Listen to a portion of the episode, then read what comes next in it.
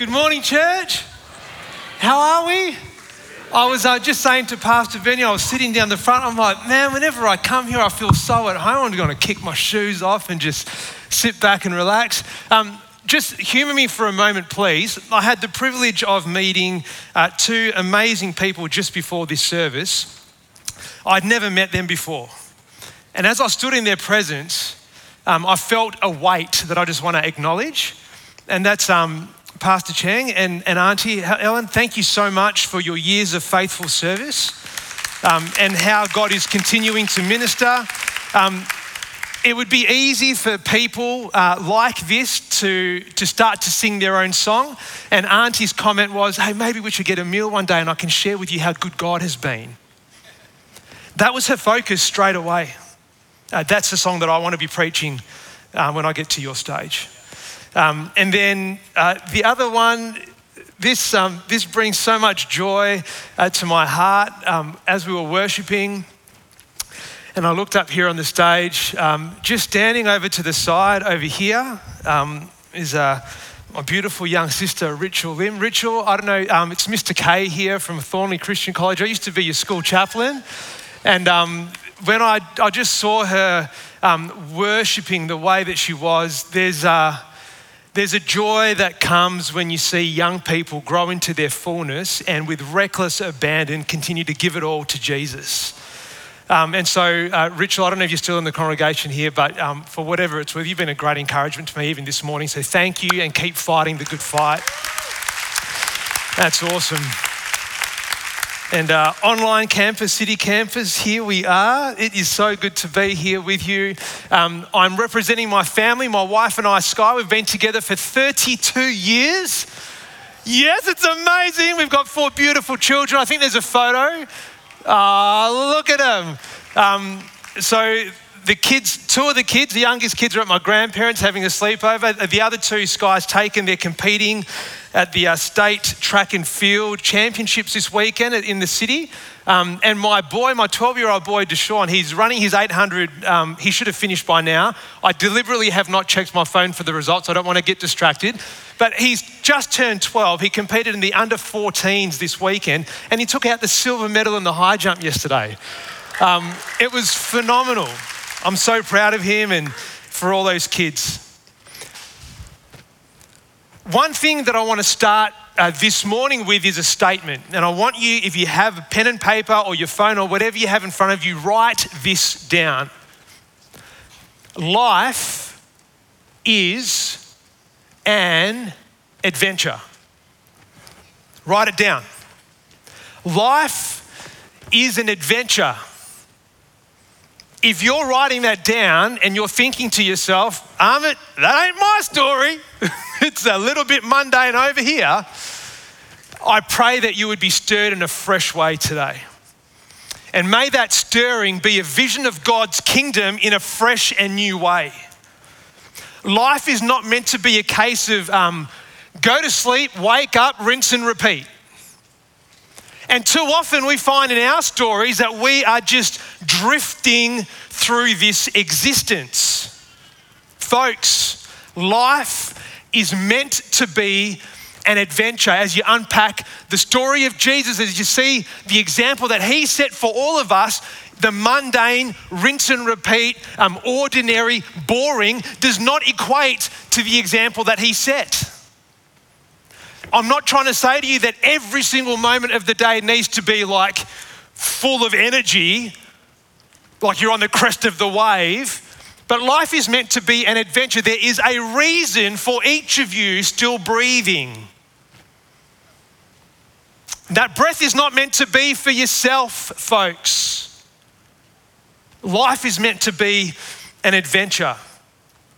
So, very briefly, here's some of our adventure. In the last seven years as a family, um, I have faced cancer, still going through an ongoing journey with that. We've been homeless for 471 days. My wife and our four kids, we had no fixed address. We never went without food. We never went without shelter, but we had nowhere to call home for 471 days. I have experienced significant pay cuts. I have faced looming unemployment. We've had businesses that have gone well and others that have not And I'm going to stand here before you as your brother and say to you that this lie that we have concocted that says to be a follower of Christ means you need to be like, everything's just so good. Life is amazing. Oh, life is so good. I'm just, I'm living on the crest of this wave. Oh, God is just amazing. Here's the testimonies of all that is going well, all that is going well, all that is going well. Standing before you now on the uh, 5th of March on this particular Sunday to say to you that life isn't always about the crest of the wave. My life journey, even very briefly, I've shared with you for the last seven years, there has been some amazing highs and there's been some amazing lows. And here's what I have found to be true in the highest of heights and the lowest of valleys, my God is still sovereign. No matter what it is that you are going through, no matter what it is your story, no matter how your adventure is unfolding right now, listen carefully. God is good. His love endures forever, and his faithfulness shall be forevermore. These are not my words. A bloke called David wrote this in Psalm 136. The same God that he worshipped is the same one that we worship. The God of yesterday is the same today and will be the same tomorrow. God is good. His love endures forever. His faithfulness shall be forevermore. And if that is not a God that you know, I pray that you would meet him in a fresh way today. I pray that you would. So here we are. The topic, the how of being missional. The how of being missional. Whatever I have to share this morning, I ask this of you. Don't assume it to be true. Go back and do your work. Write whatever notes you can, take it before the Father, pray about it if I am off in any way, Pastor Benny and Amos and the team have got my details here. Come and correct me. This is not my message. I'm wanting to be faithful to the message of my risen Jesus. And it's all about Him. So do your work and take it to Him. Anything that is not of Him, may it perish. But come and correct me if I need to be corrected. And whatever is of Him, hold on to it tight, folks, and let it stir you in a fresh way. Join with me in prayer. Oh, Father, have your way with us this morning. Father, have your way with us, I pray. Jesus, awaken your church. Spirit, stir. Father, we surrender to you. Our breath is yours. Our strength is yours. Our intelligence is yours. Our resource is yours. Our energy is yours. May our hearts beat to your rhythm alone. If we are out of beat in any way, Father, correct us. Bring us back to your beat. Bring us back to your beat. Father, my prayer this morning is that you would break us in a fresh way. If there is anything in our thought and our practice that seeks to glorify that which we see in the mirror, Father, I pray that you would tear it down and get rid of it. We do not want to give in to the flesh.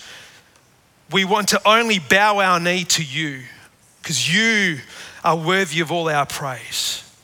Father, you are worthy of it all.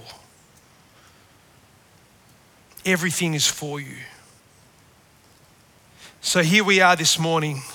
Lord, I pray for us as a family that we would have a holy discontent, that there would be a dissatisfaction with the status quo. Father, that you would stir us in a fresh way, that we would have a fresh vision of the kingdom of God which Jesus, our Savior, came to proclaim. May our driving desire not be a larger bank balance or a different postcode, but may our driving desire be to see your kingdom come in Perth as it is in heaven, in our, in our state as it is in heaven, in our nation as it is in heaven, in our world as it is in heaven. That sounds like a lofty goal, but Father, you call us to dream big with you.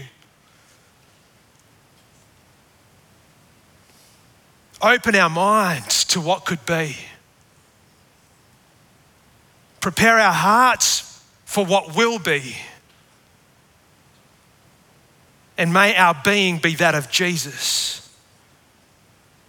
And Lord, we also want to bring our brothers and sisters across the globe this morning who do not have the freedom to engage in worship the way that we are right now. They don't have this freedom, they don't have these privileges, they don't have this comfort, they don't have this opportunity.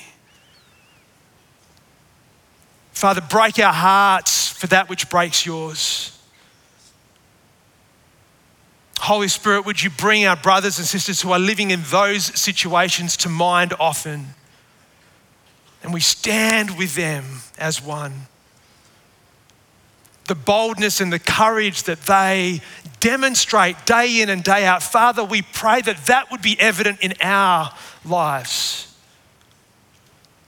And the abundance of things that we have, Father, we pray that you would show us ways that we could just share that recklessly for your kingdom.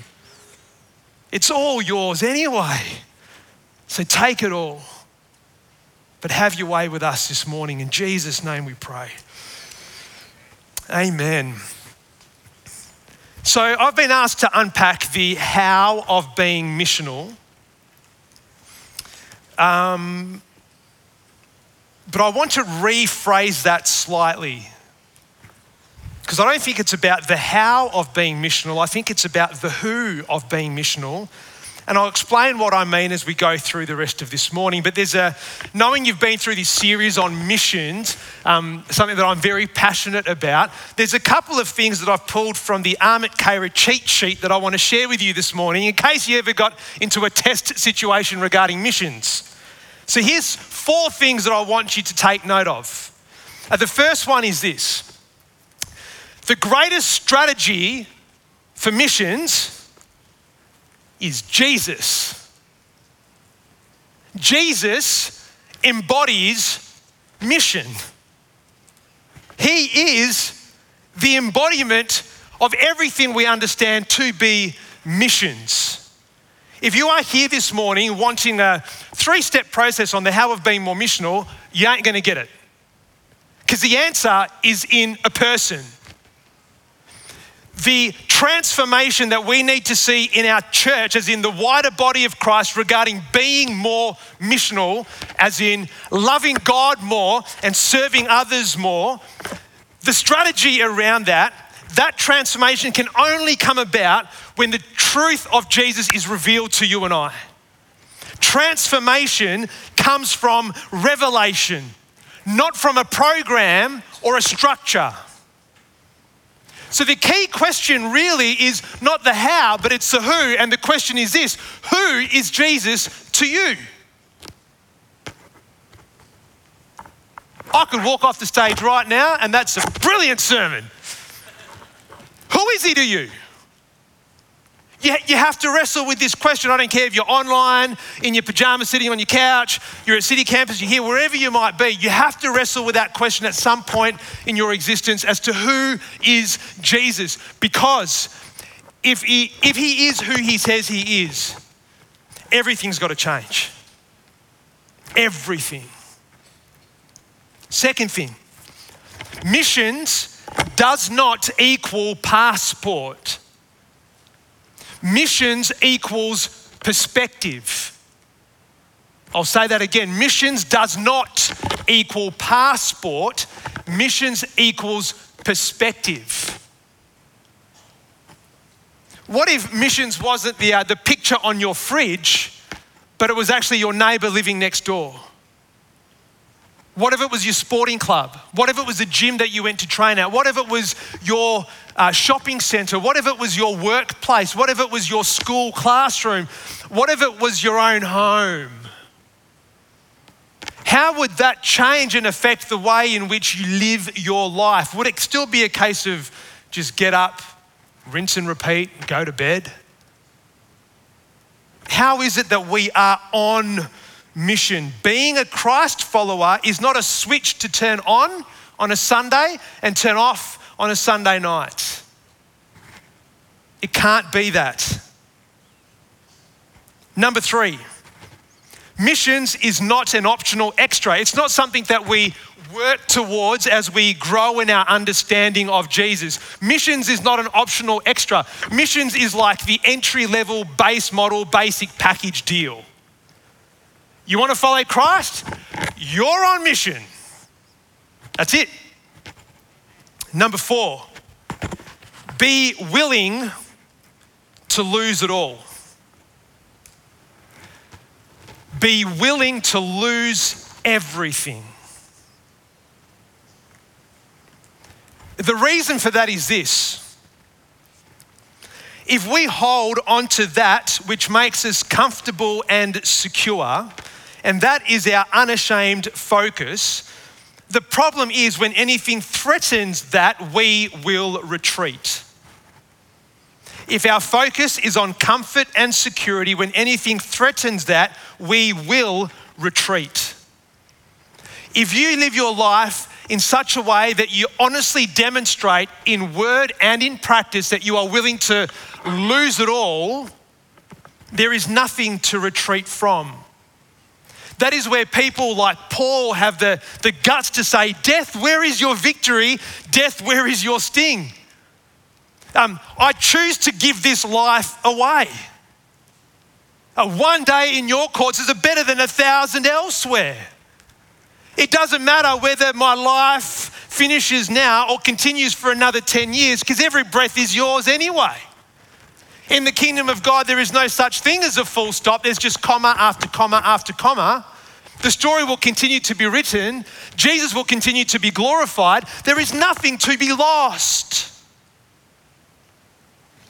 This was made known to me in a very real way on the 18th of May 2020. I was walking down my driveway about to get into my dad's car to go for surgery after I just got diagnosed with cancer three days earlier. And as I'm walking down my driveway into my father's car, this was my prayer Father, if this is a full stop to my story, if you are calling me home now, we are good. I had such an assurance of my salvation. It has been beautiful. I praise God for the gift of cancer. I just wished it was wrapped a little bit differently. But as I've gone through, I said, Father, if this is a full stop, if this is you calling me home, if this is the end, as your son, I've got two bold requests. Number one, please don't let my wife be lonely. And number two, please don't let my kids be without a father figure. But other than that, I'm coming home. We're good. But if this is a comma, oh Lord, give me strength and give me humility because if it wasn't already, every breath will be yours. I am going to unashamedly go after your kingdom like no one else has ever before. And in that moment of prayer, I felt the Holy Spirit minister to me and say, Son, with me, there's never a full stop. And it got me thinking why do we put so much emphasis on this here and now? And this is a beautiful life that we get to live. I agree. But this is not the be all and end all, folks. It's not. So be willing to lose everything. Because then what can the enemy come after? He's got nothing on you. For me to live is Christ and to die is gain. No matter what price I pay, I choose to give this life away. Oh man, can you imagine if the church rose up like that? Look out. So the enemy wants you to drift through life. He wants you in the rinse and repeat cycle. He wants you to be visionless. He wants you to be on autopilot. This is what he desires for you because a church in that stream is not a threat to what he has planned. Comfort and security are the very things that rob us of adventure and faith. That's how our journey into 471 days without a fixed address started. One of my mentors, when I was on long service leave just after having my fourth born Maya to us, he asked me the question, Where do you see yourself in five years? So I went back and reflected and I looked at my life and I'm like, man, if five years looks exactly like it does now, this would be a waste of five years. Oh no, what does this mean? and I wrestled with that for 17 weeks. I wrestled with that for 17 weeks. And then he said this to me So often, the places in which we seek to find comfort and security in our story is the place where faith would normally reside. So here's a challenge Do you want to be a man of faith or do you want to be a man of comfort and security? And he just left that with me like the old proverbial microphone drop. Like, what am I supposed to do with this? I know I'll have all of the above, please. Option C comfort, faith, and security. That sounds like a good answer. That wasn't one of the options. But here's what I've picked up on so far over the last couple of weeks as I look back on some of the messages that you guys have been sitting under with Ari and with Pastor Benny. Ari made this comment here early on Jesus came to show us how to live. I hope you're picking up on a theme here in regards to missions that has been flowing through FCC. Jesus came to show us how to live. And then Pastor Benny a couple of weeks ago mentioned these things pray faithfully, connect relationally, love practically, and share boldly. All of these elements are embodied in the person of Jesus. He is our connection, He is our love. And because of all these things, we boldly share in word and deed. The answer is Jesus, it's about Him. Who is He to you, church? Who is He? If I'm going to share anything more about the person of Jesus as it relates to being missional this morning, uh, what has come to mind is a passage all the way back in the Old Testament in 2 Chronicles chapter 7. Verse 14 reads this way If my people who are called by my name will humble themselves and pray and seek my face and turn from their wicked ways, then I will hear from heaven, and I will forgive their sin, and I will heal their land. Now, I know that this statement is words inspired by an exclusive and unique covenant between Yahweh and his chosen people, Israel. I'm not going to stand here this morning on the 5th of March 2023 and say, This was directed at us because it wasn't, it was directed at the people of Israel back in those days. But it reveals something about the heart of this Father that we serve. And there's something that we need to learn from this passage. But there's a whole lot that led up to chapter 7, verse 14. In chapter 1 of Second Chronicles, we see Solomon having a dream and he gets asked this question Ask me whatever you want me to give you. Ask me.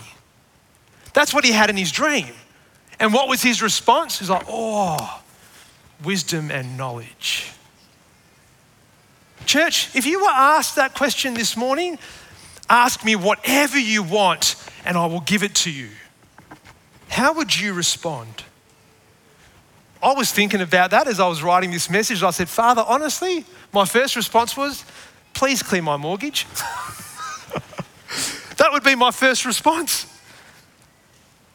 I'm like, man, that's an example of me not being willing to lose it all. Finances. Ah, there's an entry there for the enemy to have a crack at me ongoing. I've got to die to this. I've got to die to this. No matter what the Father wills, if we have to be homeless again, then whatever He wills, whatever He wills, whatever He wills, it doesn't matter. It's all for Him anyway, right? It's all for Him. But if you were asked that question, what would your response be honestly? Then in chapter 2, we uh, see the building of the temple and the palace, not to contain Yahweh, but to worship Him. Solomon starts going into some great detail. And so it got me thinking here in chapter 2 why do we build containers to try and house God? Why do we? We try and introduce an aspect of our Christian faith uh, called missions as a category of our discipleship, almost to put missions in a container to contain how it is that we serve. It's meant to be all of our lives, folks. Missions is not meant to fit in a container. Jesus is not meant to fit in a container. One of my favorite artists is a guy called Propaganda, and he says it in this in one of his um, uh, spoken word artist moments. He says, um, following Jesus is like a lion. Don't try and tame him, just open the cage. It, is that the Jesus that you know? Or are you trying to tame him? What I see across the body of Christ as I've had the privilege to travel around the world over the last 21 years is seeing how well we do at taming and sanitizing the gospel. We almost have done well at making it boring. I grew up in a youth group where the hope and our prayer was that kids would not sleep around, they would not go and get drunk, they would not go to those parties, they would commit to a cell group, they'd come to church at least once on a Sunday, they wouldn't swear too much, and that they would tithe. Like, that's the container that we have constructed to what it means to be a disciple of Jesus. My Jesus did not go to the cross so that we could construct a container to fit him in. How dare we? Folks, the Jesus that rose from the grave, the Spirit that raised him, that breathes life into you and I today, is not to be contained. I think back into the book of Acts, chapter 9, and you got two of our brothers walking up the hill to that temple, and um, you know, silver and gold I do not have, but what I have I do give to you. In the name of Jesus Christ of Nazareth, blind man, rise up and walk. Lame man, rise up and walk. They would walk through the streets, and the, the, the people that their shadows touched would be transformed. And they didn't go through some, let's open up the missions container now and usher in the Spirit of God. They just walked with Him. Everywhere they went, they carried him. Do you recognize that that which those two disciples carried is the same which you and I carry? Do you believe that, folks? Because if you honestly do, our lives cannot reflect tame, sanitized, boring container Christianity. It cannot, and it should not.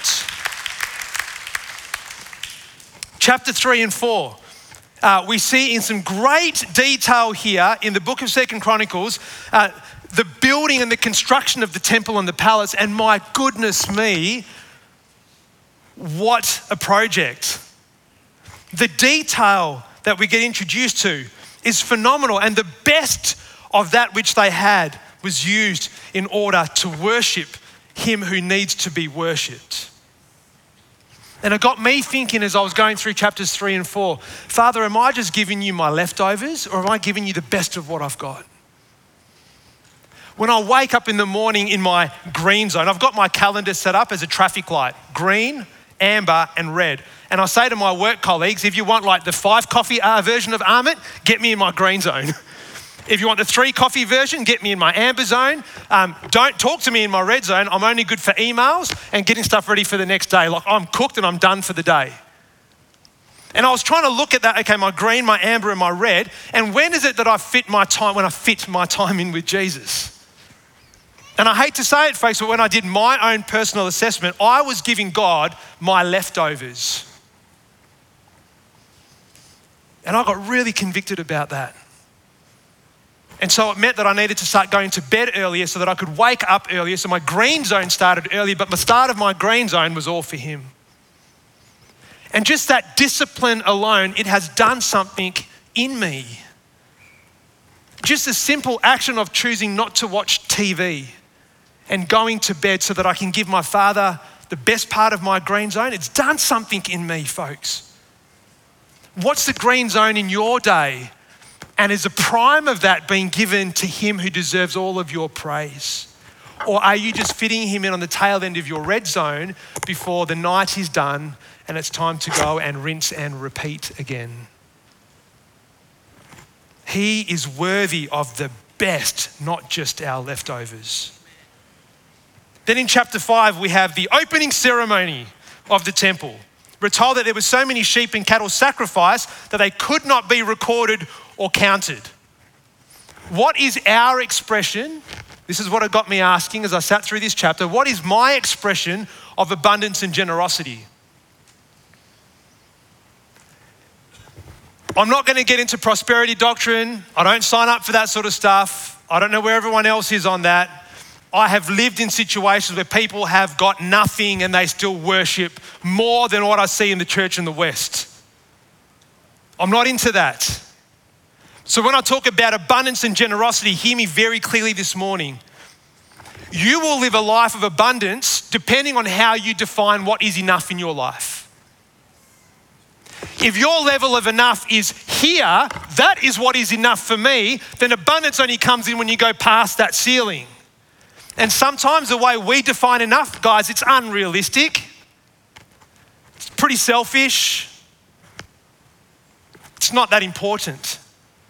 If we can redefine enough, all of a sudden we start living in abundance from down here. You know what you can do when you live in abundance and with generosity? Everything changes around you, folks. Everything changes. So, as I'm sitting through this particular chapter, looking at this opening ceremony and asking what is my expression of abundance and generosity, I'm being convicted about how do I define enough in my life.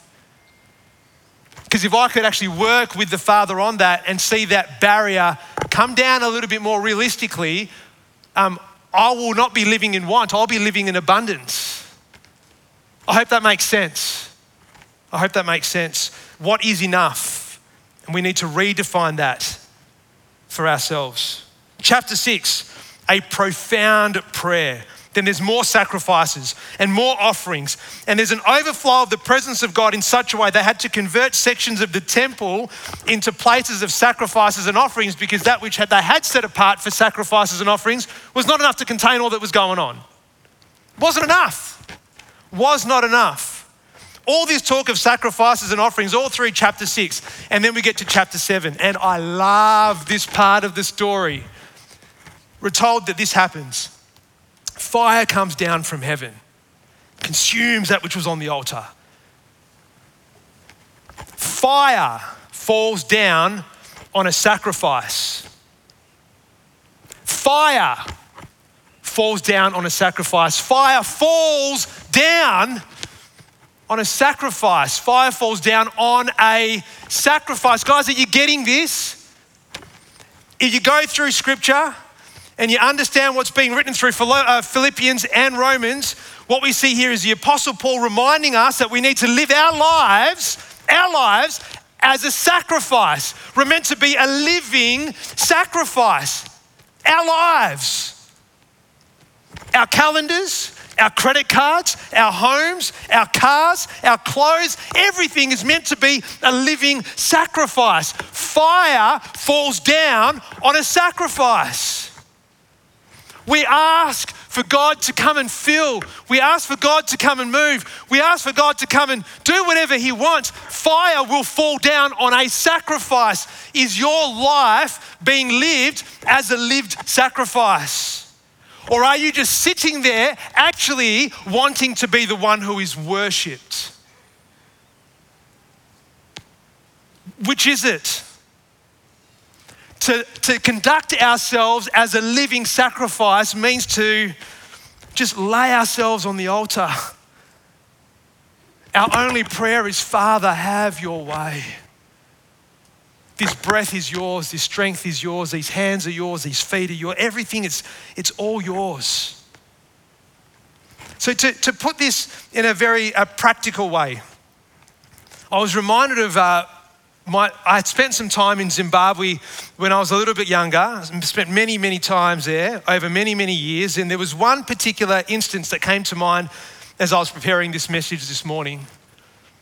I was then out in one of the remote communities and attended a church service there, of which I had no idea of the language that was being spoken or the people that called that church their home. Never been there in my life. And I walked in there with some friends of mine and we sat down at the back and all I can say to you is, I experienced a sense of family that I have seldom experienced elsewhere. And I couldn't understand a word of what was being spoken. But within my spirit, I just knew that, man, these people were worshiping the same God. And this is beautiful. And as scripture was unpacked, I didn't know what passages they were reading or what was even being said, but my, my spirit was just jumping with joy.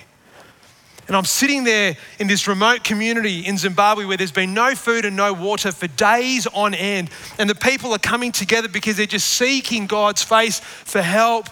They know that without Him, they've got nothing. They weren't asking for more, they were just asking for enough so that they could continue to love Him and serve others. And I sat with them as they cried out to their Father in worship. And it was one of the most beautiful moments in my life. And it came time for the offering in the service. And then there's a guitar case. I felt like I was in Freo watching a busker again. And there's a guitar case at the front of the stage at this particular church gathering. And during the song, as they were all singing like the sound of heaven, people just start walking down the front and giving whatever they could into this guitar case. And so I stood up, and there was an older lady sitting next to me, and she stood up, so I let her go in front of me first. And all I could say is that she smelt a bit like a Mrs. Mac's pie with a hint of rosemary. And I was just walking behind her slowly. And then she got to the front. She stood there, lifted her head up. She raised her hands. And then she just stepped into the guitar case. And I'm just standing behind her now with the smell of Mrs. Mac's even stronger. And that sister of mine taught me a lesson that I'll never forget. It's not just about giving what's in your hip pocket, folks. Are we actually living our lives as a sacrifice? That simple act of reckless abandon and gift was her declaration saying, Silver and gold I do not have, but whatever I do have, I'm going to give to you. Can you imagine if the church of our city would live their lives in such a way? Can you imagine if our Christian educators walked into their classroom in such a way? Can you imagine if our Christ following students walked into their own classrooms and hallways and corridors and sporting fields in such a way. Can you imagine if our business people walked into their corporate offices in such a way? Can you imagine if our parents wake up every single morning and looked at their families in such a way? Can you imagine if our pastors and our leaders of our city would actually put aside anything which is of self and die to all of that and step forward and lead in such a way? Can you just imagine what that would mean for our city? Can you imagine what that would mean for our city? And the only way this is going to happen is it has to start with you and me individually. It has to start with us. We have to be so consumed with the person of Jesus that we would live our lives in such a way that it is willing to be lost. Everything is willing to be lost for the sake of Him and His kingdom. Because when we do that and when our lives demonstrate this in word and in deed, the enemy has no ground, he has no authority, he has no he has no avenue for threats, he has no territory at all. He's got nothing, folks. He's got nothing. But this is going to take what we see in 2 Chronicles. Three key words this morning humility, repentance, and commissioning. If my people would humble themselves and pray and seek my face, if they would, then repentance and turn from their wicked ways and commissioning, I will hear from heaven and I will heal their land. We are meant to be sent as agents of change and restoration in our city. That's who we are. Humility is disarming, and repentance is contagious. Humility is disarming, and repentance is contagious. But, folks, we've all been commissioned to the same thing. Go, go and make disciples. Wherever you are, go and make disciples. How is the life of your neighbor better because you're following Jesus and living next door to them? Do you even know the name of your neighbors? How is your street better because you're following Jesus and you live on that street? How is your workplace better because you're following Jesus and you get to spend hours there every single week? How, how is it? Guys, we're meant to be these agents of change and restoration and understand there's going to be highs and there's going to be lows. But the God that we serve is sovereign over that entire bandwidth. He is good. His love does endure forever. His faithfulness will be forevermore. That is the how and the who of being missional. Let me close with this this morning. I've got some friends of mine who have called the slums of Bangkok home for the last 14 years. They've taken a vow of poverty themselves. They've moved into that community of Khlong Toei with their families. They've taken up local work. They've learnt the language and they just live amongst the people, uh, doing what they do, eating what they eat, living the way that they live. And spending time with them over the last six or seven years, I've always asked the question why? Why? And what is it that motivates you? Why do you keep doing this? You could so easily get your ticket out of here. But why do you keep doing this? And this is their response. Amit, my personal conviction is that we are meant to be Jesus with skin on. We are meant to be Jesus with skin on. So, these people that live in this slum, the poorest of the poorest in our world, who everyone just wants to forget and cast aside, we need to be Jesus with skin on. Folks, do we live our lives in such a way that others would look to us and actually say, There is something different about you? And hopefully, with opportunity, they would begin to realize that the difference is that we are just Jesus with skin on. Is that who we are? Can you imagine if the church of our city lived themselves in such a way that they took that call seriously? To be Jesus with skin on. What would that mean for our world? So, if you are here this morning and you have recognized that, Amit, I am on the old washing machine cycle of rinse and repeat. Yep, I'm one of those people who are just drifting through life. Or if you're one of the uh, older brothers or sisters in this room and you recognize that, yeah, well, Amit, I'm now retired. I hate to break it to your face, there's no retirement in the kingdom of heaven.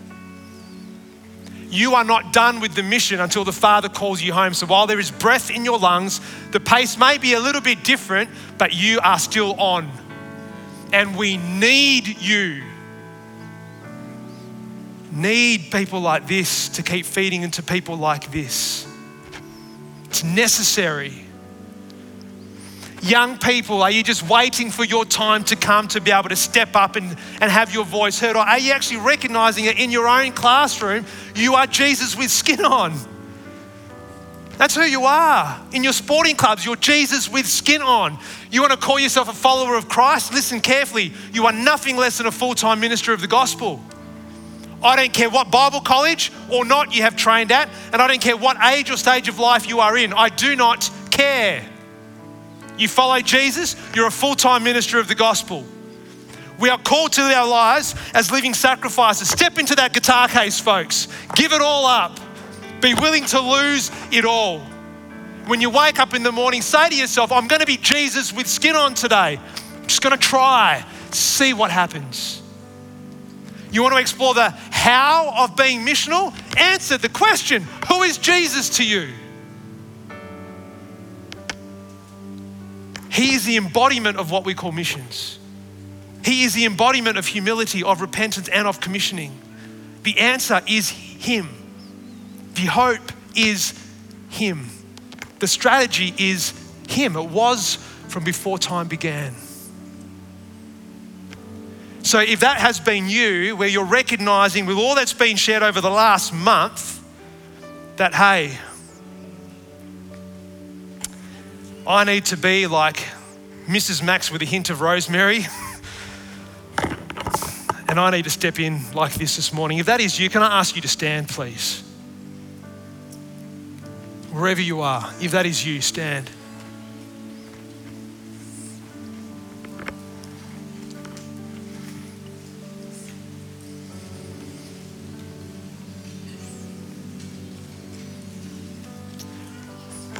Um, I don't get to come here to FCC that often, and I know that there is a, a group of amazing leaders that serve this house. I would ask if you have stood this morning that you find whoever that leader is near you in this coming week and you start a conversation with them around, man, can you just help me to do this a whole lot better? If you really want to make a difference, anything can change in this moment. I 100% agree. The Spirit of God will do whatever He wants. It's not up to me and it's nothing of me. He'll do whatever He wants. I just need to get out the way. But be intentional about standing up today and recognize it's not just about a response this morning, this is about a whole different posture to live by. So, if you're online, if you're at City Campus, if you're here, whatever it is, if you have stood this morning, this is a declaration that I want to change my posture. Allow the work to begin. And life being an adventure, as you figure it out, just have fun. Have fun.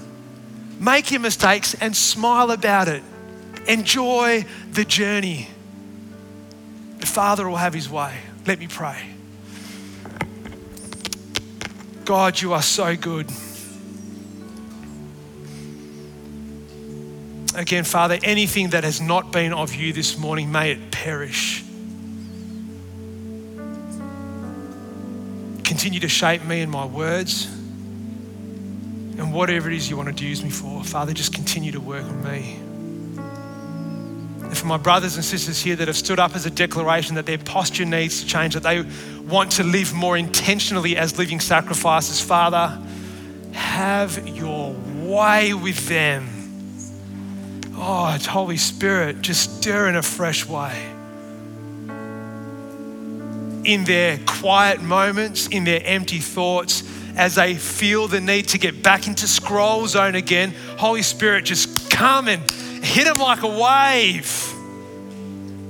May we be so consumed with who you are that we just want you more and more.